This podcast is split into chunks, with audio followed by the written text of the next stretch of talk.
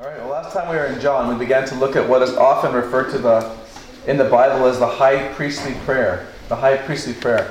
It's, uh, it's unique and called that because uh, it's the longest prayer ever recorded in the New Testament by Jesus.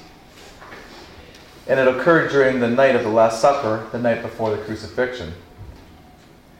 So, what's great about this prayer for us is not only can we learn how to pray, as we imitate Jesus, but we also gain from his perspective the kind of areas within Christianity that we that we should pray for. Because as Christ prays this, we get a glimpse into what kind of things that he would desire us to imitate him in. And so we divided the prayer into three sections. If you remember, we did verses 1 to 5, which is Jesus' prayer for himself. The second section, 6 to 19, where he prays for his disciples. And then from verse 26 to the end, uh, his prayer for, or sorry, verse 20 onward, um, his prayer for other believers, people like you and I. Today, we're just going to uh, look at uh, three verses, verses 6 to 8, in terms of Christ's prayer for his disciples. And we'll finish the sermon in a couple weeks on the second half of that.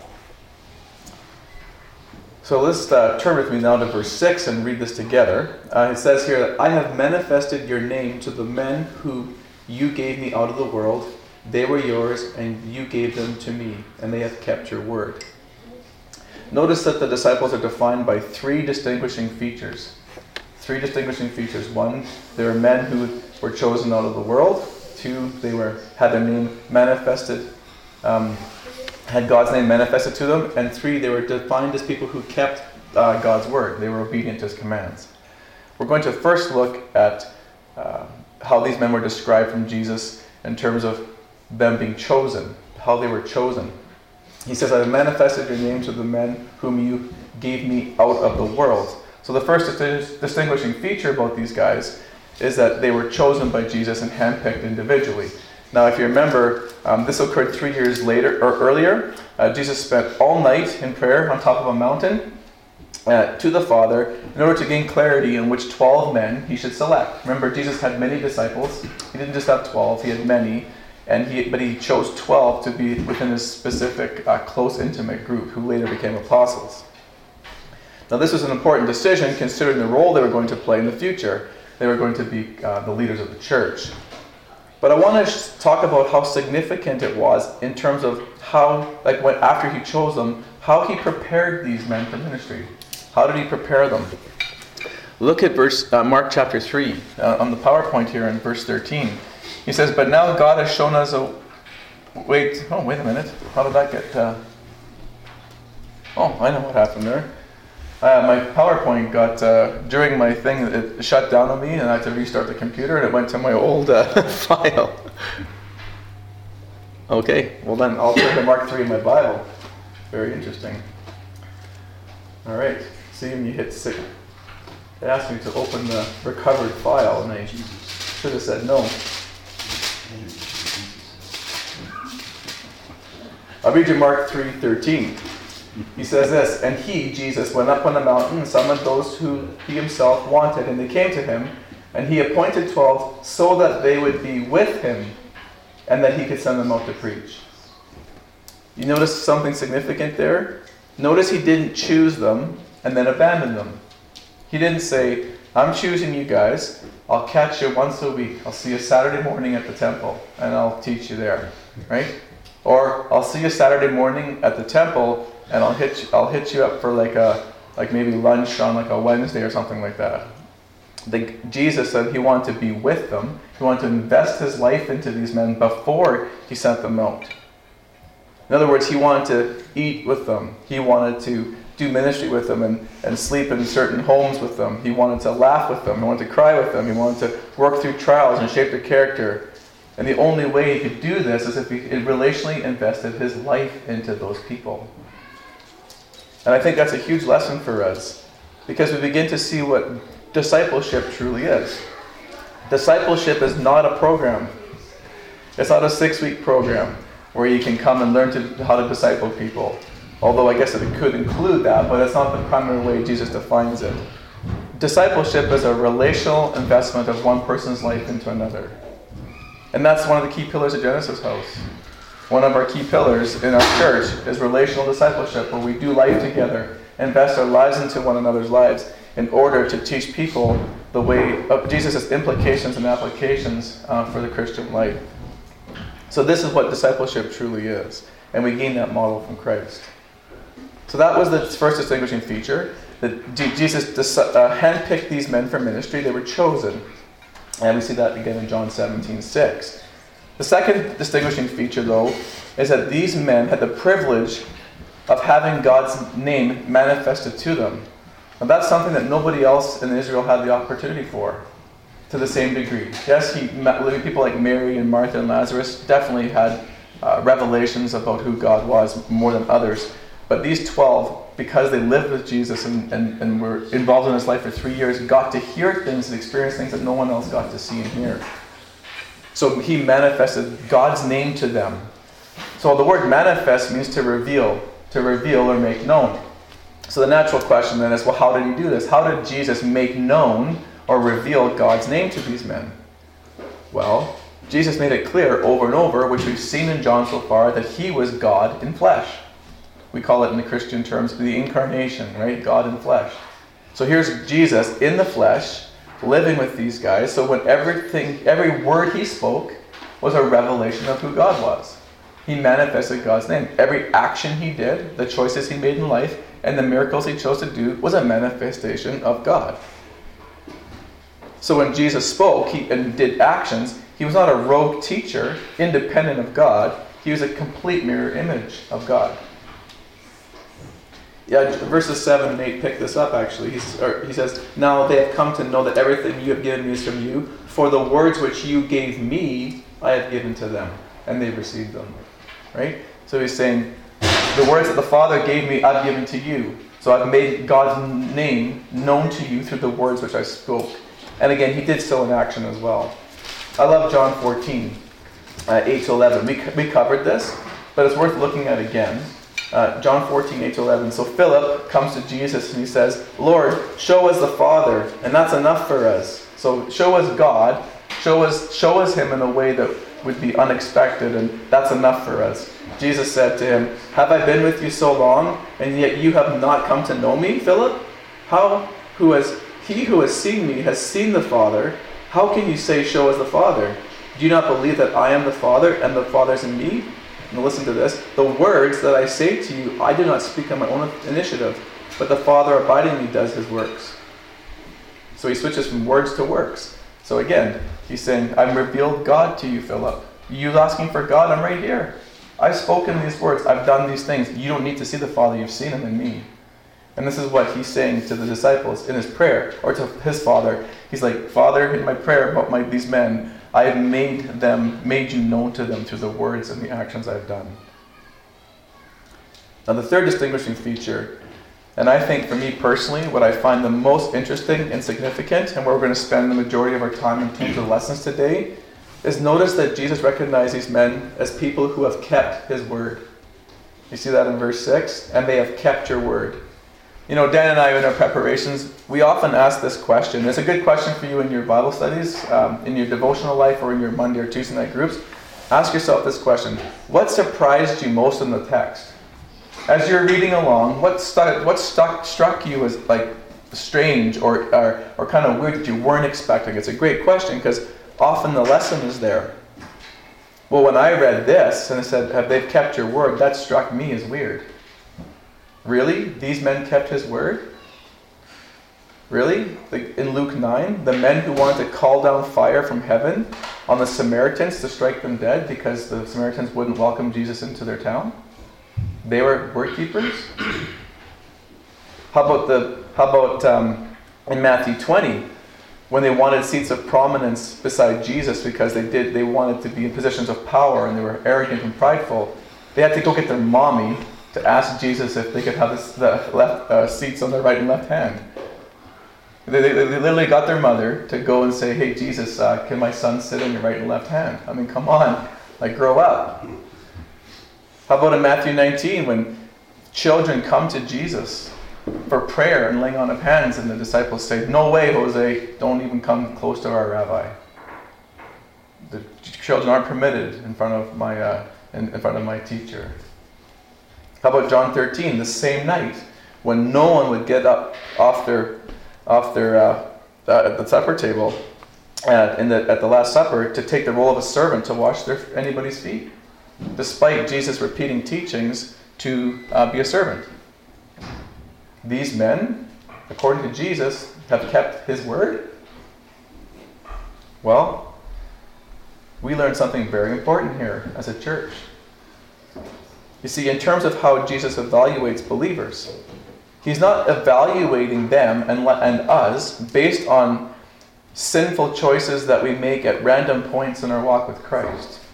He's viewing us and evaluating us by our overall commitment to Him, our overall life commitment to Him.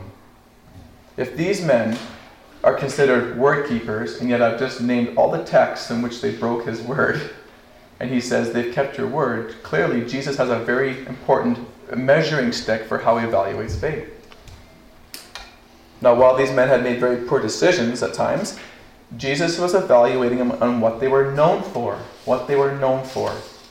And the New Testament describes a person in terms of what they're known for by the word practice. The word practice. People can either practice a life of unrighteousness or practice a life of righteousness according to Scripture. Turn with me to Romans chapter 1, verse 28. Romans chapter 1, verse 28.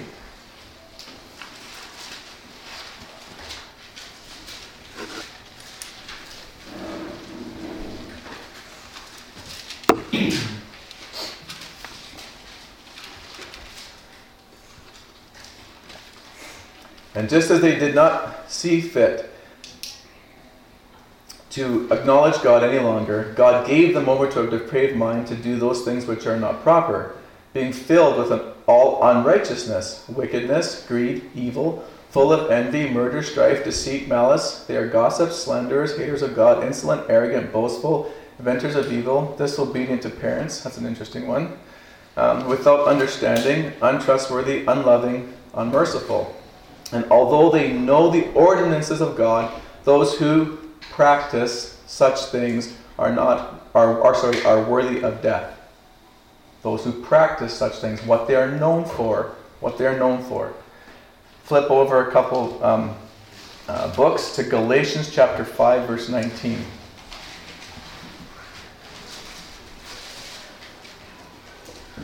Galatians 5, 19.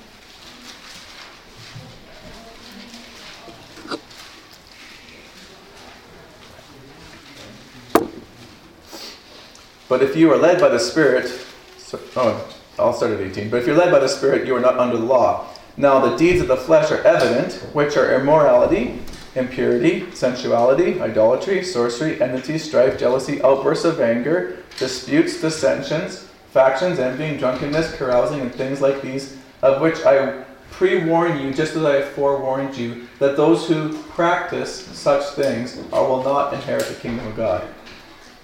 Next verse, but the fruit of the Spirit is love, joy, peace, patience, kindness, goodness, faithfulness, and so on. So you can practice these other categories of life, or you can be known as one who practices love, patience, joy, peace, self control, and those other kind of things. You can be known for one or the other. You see, God's evaluation of us is not based on sins that we randomly commit but on what our walk is known for. It's how we practice our Christian life. That's why he can turn to the disciples and say, You have been word keepers, even though they've had moments of pretty poor decision making in relationship to God. Now, for some of us in here, um, this should come as great encouragement. And for some of us, this might produce a healthy fear. Okay, I don't know where all of us are at, right? I, I'm not sure. I mean, so, but this is this is a great encouragement and perhaps a moment of sort of anxiousness and fear. Let me speak about why it should be an encouragement. Many of you, maybe at times, maybe even now, have struggled with assurance. Am I really a Christian? Am I really saved? Like, what does God think of me? Because I know what I, you know, I know about this and this and that and the other. Take comfort in this that Jesus evaluates you like He does the disciples. He recognizes that you're not going to be perfect in the way you live your Christian life out. But he can still consider you obedient if your practice of life is a commitment to him. And all of us who've committed our life to Christ, unfortunately, are going to find ourselves still in sinful situations. We're going to continue to experience failure and living out God's standards. And some of these things will be of little significance in how they impact us and consequences, and other things will be great in terms of their consequence. But when you understand God evaluates you by your practice, this should give you peace. It give you peace. See, what require, God requires in daily living is that if you do sin, you confess your sin. If you confess your sin, He's faithful and just to forgive you of your sin. After confession, you repent. In other words, you, go, you do not go back to that way of life any longer. And you give thanks to God for His forgiveness of you. So we operate under God's grace. However, if we find ourselves in a, in a pattern of practice right now as, a, as a, of sinful choices in these areas that I just mentioned from Galatians and Romans, it comes with a severe warning. He's saying your spiritual life is in danger. This is true for the Christian as well as the non Christian in this passage. He's speaking to the Christian church in this context, and he's warning them. He's saying, if you continue as a practice, make this what your life is known for, you will not inherit the kingdom of God. But here's the awesome news God's love is so big, so big, if you confess and repent the same way as you were um, when you're not practicing a life of sin, but if you confess and repent, He can forgive you even for those things and wipe your slate clean as well. Now, I find that my own life at times, in the past, I should say, not so much now, but in the past, and I find with other people in the Christian faith who happen to be in a practice of sinful life patterns, they often think, this is the condemnation part of our, of our lives, where they think, well, I can't be forgiven for what I've done. I'm unforgivable. There's no way anyone's been as worse as me. God could never forgive me for what I've done.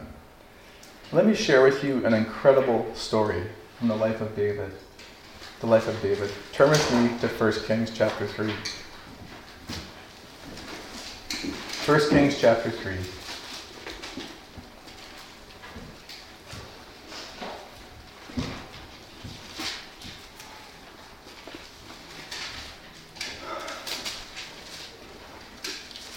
So the context is this David normally goes to war, uh, you know, goes out to battle. He decides to stay home this year. He's idle, sitting in this, you know, his temple or in his like, you know, king's palace, and he's kind of idle. He notices Bathsheba bathing, and over the days of watching her bathe and stuff like that, and and you know, having sort of think, starting daydreaming about being with her, he takes her to commit adultery. So he sleeps with her. He gets her pregnant. He asks, uh, he, he knows she gets pregnant, and so he tries to cover it and mask it. So what he does is, her husband is Uriah, and Uriah happens to be one of David's right hand men in terms of leading the military. So he tells Uriah to come off the battlefield to come home so that he can go with Bathsheba. So if he sleeps with her and they have a baby uh, nine months later, uh, the good thing is everyone will think it's Uriah's baby because uh, he went home from war to be with his wife and go back on the field. Uriah is so faithful to David, he won't go, he won't leave the battlefield. And David tries to manipulate him to go on the battlefield, he won't. So what does David do? He sends Uriah to the front lines where he knows he's going to get killed. And sure enough, he goes to war and he's killed right away. So he's taken Bathsheba uh, a, in an adulterous relationship. He's tried to mask it, cover it up. Then he's guilty of murder of Uriah. What's really cool is this David comes clean before God, he confesses his sin and repents. There's never a time in the scripture do you ever see David um, uh, taking uh, like a uh, like a wife like that in, in any other way where he forces his way into like a woman's life that way. Listen to God's description of David in chapter 3, verse 3.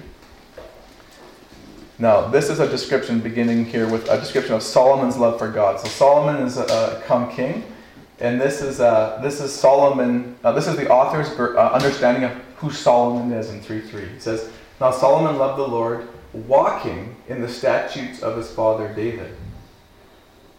He loved the Lord, walking in the statutes of his father David. It's a comparison. Solomon loves the Lord just like David did, who walked in the statutes. What do you mean he walked in the statutes? I thought he committed adultery. I thought he murdered somebody. Yeah. But his overall practice of his life was a command committed to God. And he's described as a man who loves the Lord in this passage. Look at 3 6. I like this because God has appeared to Solomon in a dream, and he tells Solomon to ask for whatever he wants as king of Israel. And he begins his prayer. So Solomon begins his prayer, his prayer with a reminder of God's view of his father David. So when, when God asks Solomon, What do you want? Solomon says, I'm going to remind you first about your relationship with my dad before I ask for my request. Look at 3 6. He says, Solomon said, You have shown great loving kindness to your servant David, my father, according as he walked before you in truth and righteousness and uprightness of heart towards you. And you've reserved for him this great loving kindness, and you've given him a son to sit on the throne as it's to this day. He's defined as a man who walked, walked in, in uprightness of heart towards God. Um, an adulterer, a murderer, because overall life as, as a practice was committed to the Lord, forgiven because of his confession and repentance. One more, chapter 3, verse 13. Solomon has already, so Solomon has come to the Lord. He, he requests wisdom. He requests, he's requested wisdom from the Lord. So what's God's response to, after he requests wisdom? Verse 13. Um, I have also given you what you have not asked, both riches and honor, so that there will be not be any among the kings like you all your days. Now, if you walk in my ways, keeping my statutes and commandments as your father David walked, then I'll prolong your days. Okay? Mike, here's the thing. I'll give you riches and honor, and I'll give you a kingdom that will last forever, you know, in terms of like your natural life. It'll be an awesome time as king if you walk like your dad did. If you walk like your dad did. See, that's the thing. David was not known as a man like this. He had a really bad nine months. He had a really bad year in terms of sin, but he was in a practice. That's why Nathan the prophet had to come to warn him and say, Listen, you cannot continue like this. If you do, you're, you're dead man. And David was broken and he confessed and came clean. It's an amazing picture. It's an amazing picture. For anyone who thinks of ever condemning themselves over sin, if, if, if you, you know, even if you've committed adultery and murder, you can be forgiven. David is described as a man of uprightness in heart and loving kindness towards God. It's a beautiful picture of his amazing love. He's not kidding when he says in Psalm 103, verse 12, As far as the east is from the west, so far does he remove all our sins from us. That's not a hypothetical statement, that's a true statement from a loving God. There's nothing he can't and won't forgive, but it's up to us to come clean in confession and repentance. I do want to say one more thing, though, before we move on. I don't want us to I wanted to clear up something. At the same time as God is extremely gracious and can forgive to this degree, I don't want us to take the attitude that we can take advantage of God's grace. Okay? So, okay, so I get it. So, He doesn't evaluate me by perfection. He evaluates my love commitment. That means if, he, if, he, if I sin here and there, I can take advantage of His grace and just go for it, right? Well, of course not. Paul dealt with this in the Roman, in the Roman uh, church the Roman church, he was teaching the Jews there that they thought that if they were law observers, if they observed the law of Moses, that they'd be saved. And he's come along and says, no, the law never could never save you, never save you. And, and in a Jewish term, that'd be good works, right? You can't be saved by this. It's only by God's grace. He has to rescue you from your sin. There's nothing you can do to save yourself. He has to save you. So then the natural question that the church would say then, well, if it's all about grace and not about me doing anything in terms of the law, then I should be able to sin whenever I want then, right? If it's all about grace. And Paul says, no, no, no, you've misunderstood if you go that way. He said this in Romans 6, 1 to 2. What shall we say then? Are we to continue in sin so that grace may increase? May it never be. May it never be. How shall we who died to sin live in it? How did we die to sin? When Jesus Christ died for our sins, as, as a payment for our sins, we then die to ourselves daily in terms of our, our, for our desires to sin in terms of our other relationship and towards God. Because God, Jesus died for us, we die to ourselves in terms of trying to honor Him with our lives. So this is not this whole thing about taking advantage of God's grace is the wrong attitude. If so, people I've, I've had this experience in my life, and you may have too. You know when people sometimes ask the question, well, how far can I go in my Christian walk before God kind of like thinks it's too far? Like how far can I? If it's all about grace, how far can I sin before God says, okay, that's enough? Mm. My question back to that person is, or my statement I should say is, if you're thinking that way, you're in a lot of danger. Your mindset towards Christ is, a, that's a, it's a bigger issue going on. You have a hard issue going on between understanding what salvation is. You've missed the point of the relationship. Why would you ask anybody that loves you and that you, lo- that you love how far you can go before you can sin against them before they get upset with you? Right? Think about this as a parent, right? What, about how disappointed would you be as a child if your son or your daughter or walked up to you and said this, Dad, Mom, I have a question. I'm just curious, like, I know you unconditionally love me, I can tell, but how far do I have to sin against you before you kind of get hurt by me? You'd be like, what are you asking that question for? What's gone wrong in our relationship that you're even considering that question? Right? Imagine a spouse, the same thing. Honey, how far can I go in terms of like sinning against you before you'll actually take notice and be hurt? Like, what are you doing? Like, you know, you like as a spouse and as a parent, you expect perfection, don't you?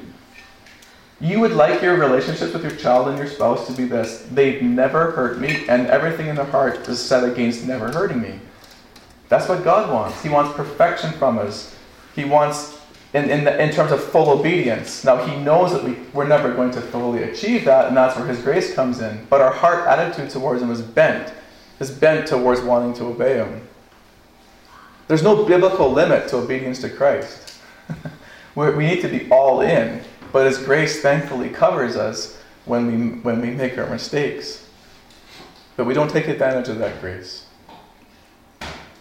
Just like you in your marriage or in your parenting don't want partial obedience, you want a full heart commitment. So does our loving God. So the disciples were known then as Jesus, by Jesus who as men who had kept God's word. And we kind of get a glimpse into 7 and 8. Why? See, it all had to do with what they believed about Jesus. Let's go back to John 17 and look at verse 7.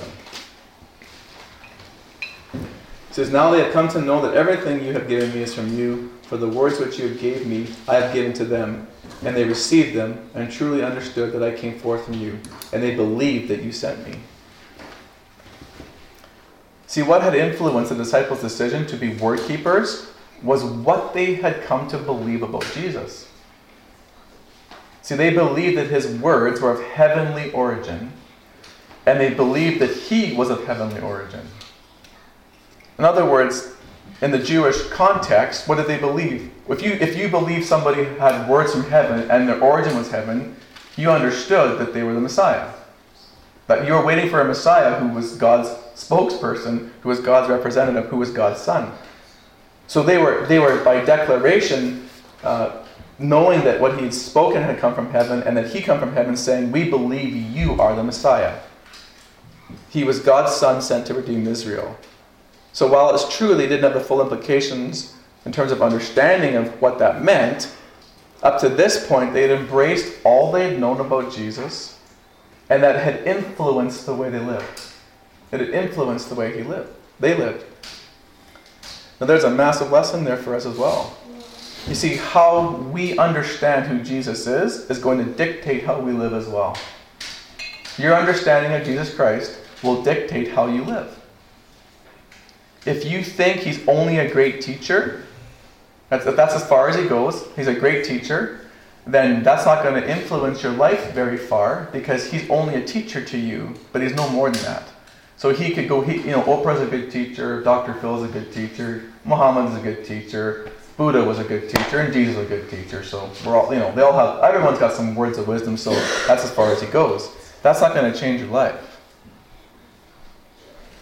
Right? If you think about, let's say you believe him to be the Savior, but you think about him always being a, a God who only exercises grace. You're also not going to have a fruitful life because you'll have no healthy fear of him.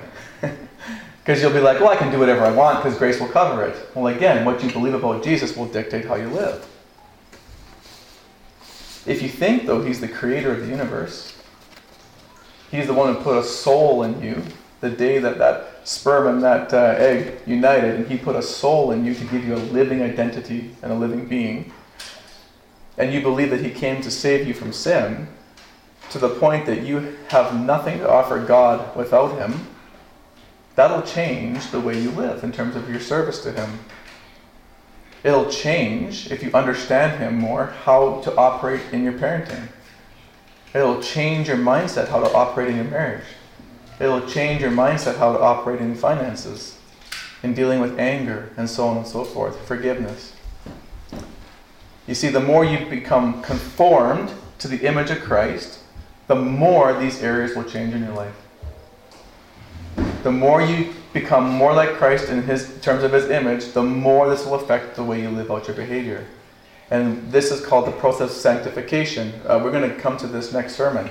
Verse 17 Sanctify them in your truth, your word is truth. The key here is that sanctification is a process of maturity, it's a process. And there's lots of examples in the Bible of different levels of faith. Different levels of faith. Can I give you a couple? Um, in Hebrews 5:11, he says this: "You guys in this church should be on meat by now, but you're still drinking milk like a baby." You know, he's speaking to the person in the church who's been going for years, who's been a Christian for a long time, who's still a very much infant in their faith. He's saying, I had an expectation of you. You were, you became Christian, you're a baby in understanding. Years have gone by and you're still a baby. But they're not saying you're not Christian. He's just saying there's, there's been no maturity and you need to become meat eaters. Right? That's one level. Another level, Paul in Philippians 4 9, he says, I want you to be imitators of me in my life in terms of how I lived out my Christian life. What's he saying to the Philippian church? You can still get grow in your faith. That's you, you think that's a pretty conceited statement for Paul to make, be imitators of me, but look at the guy. It's not a boastful statement, it's a true statement. He's like, I'm mature. I've modeled the Christian life. You can copy my life. You've got, you've got a place to go yet. It's not that the Philippians aren't Christians, but they have to mature. Yeah, um, 1 Corinthians uh, uh, chapter 3, uh, verse 1. And I'll just read this to you. He says this here. Uh, I, brethren, could not speak to you as spiritual men, but as to men of flesh, as to infants in Christ. I gave you milk to drink, not solid food, for you were not able to receive it. Indeed, even now you are not able, for you are still fleshly. Again, these Corinthians are still being treated like babies, but he, but he, um, he doesn't want that to continue that way. Again, it's not that they're not Christians, but there's different levels of maturity. But again, the, to the degree that they understand who Jesus is, is dictating how they're living out their lives in terms of how they're to commit themselves. And there's this, this expectation from Christ that we're to mature. And the more we become like Him, the more we, it'll change in how we, in how we live out our lives. And that's why I love this verse in verse, in verse 8, right? He says, uh, uh, or actually, well, verse 7 and 8, like he says, they've come to believe that my words have come from you and that you've sent me. And, and that's influenced the fact that they've kept his word. They've kept his word. But you can see the sin in their life because they still have a lot of growing to do as well. But when Pentecost comes and acts and the Spirit falls upon them, you see a complete shift because they start to get the big picture of the things they've been taught. And that's what faith is for us too. Jesus will promise things in the scripture, he'll declare things in the scripture, but we have to trust him to live out and walk those things out in our lives. And then in hindsight, we'll go, oh my goodness, I know exactly why you told me to do what you did. Because God has, He can see the, the future. He knows the tendencies of people, and we don't. So we have to trust Him. So I'll leave you with one question before we do the lessons. Who is Jesus to you? Who is Jesus to you? Is he a teacher? Is he, the, is he just all about grace? Or is he the creator? Is he your savior? Is he your redeemer? Because maybe that answer will have a direct correlation as to where you're not where you're at now in your faith. And so I want to encourage you to say, keep pressing on in terms of growing and maturing so that um, there can be fruit in your life as well to a greater degree than you might even be experiencing at this moment. So I'll leave you with four lessons. One, true discipleship requires a relational investment. True discipleship requires a relational investment. Jesus chose the men to be with him so that he could send them out to preach. Not uh, chose them to go out and preach and then once in a while hang out with the guys. He understood that if he was going to make a lifelong change in these men, then they would, he would have to give them his life. And I'm not making fun of anyone because I, I understand the importance of this to some degree, but I kind of get frustrated a little bit when people come to me within the Christian community and say, uh, uh, "What? Uh, I heard you're a discipling church," and they say, "Well, what what material do you use?"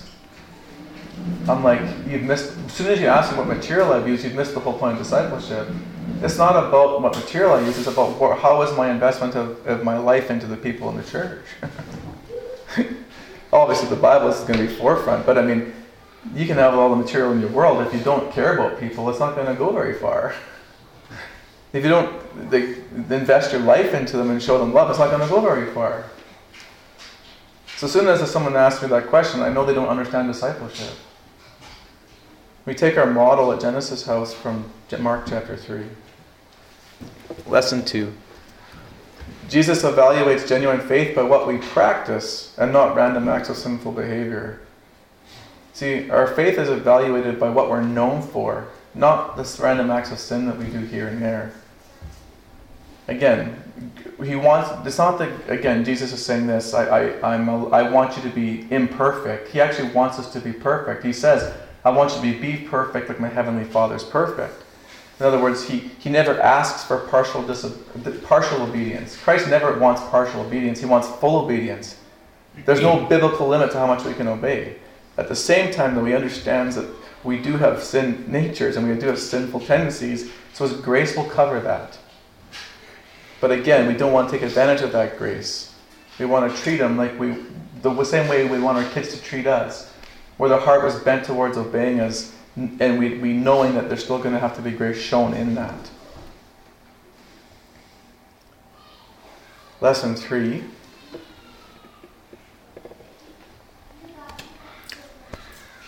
God can and will forgive any sin as long as there's genuine confession and repentance. It doesn't matter if you're the person who is not practicing sin. So you're you have you're you're, you're categorized like a disciple as word keepers. As long as you come clean and confess the sin you, that you know you did and you repent, you will be forgiven. If you're in a category of life in which you're practicing sin as a practice, again, if you come clean and genuinely repent and confess, you'll be forgiven. David is the marker of that. David's life is incredible in terms of God's definition of who he was in terms of a man. The only thing that prevents us from get, receiving that is our own stubbornness, our own free will, and our own condemnation of ourselves. But that's what Romans 8 1 says. There's no condemnation in Christ Jesus. Satan does enough condemning of you, and you do enough condemning of yourself.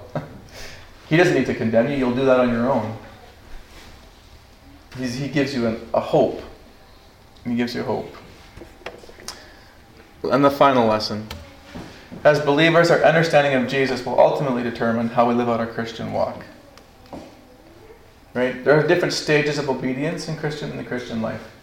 We just read them, right? Hebrews, you know, um, Philippians, Corinthians. There's there's like you know you're from infancy to maturity. You can you can even get up to the level of Paul where you can imitate him to the degree he, he was a, a Christian. That's the hope, right? And ultimately, to be conformed to the image of Christ is the highest standard, right?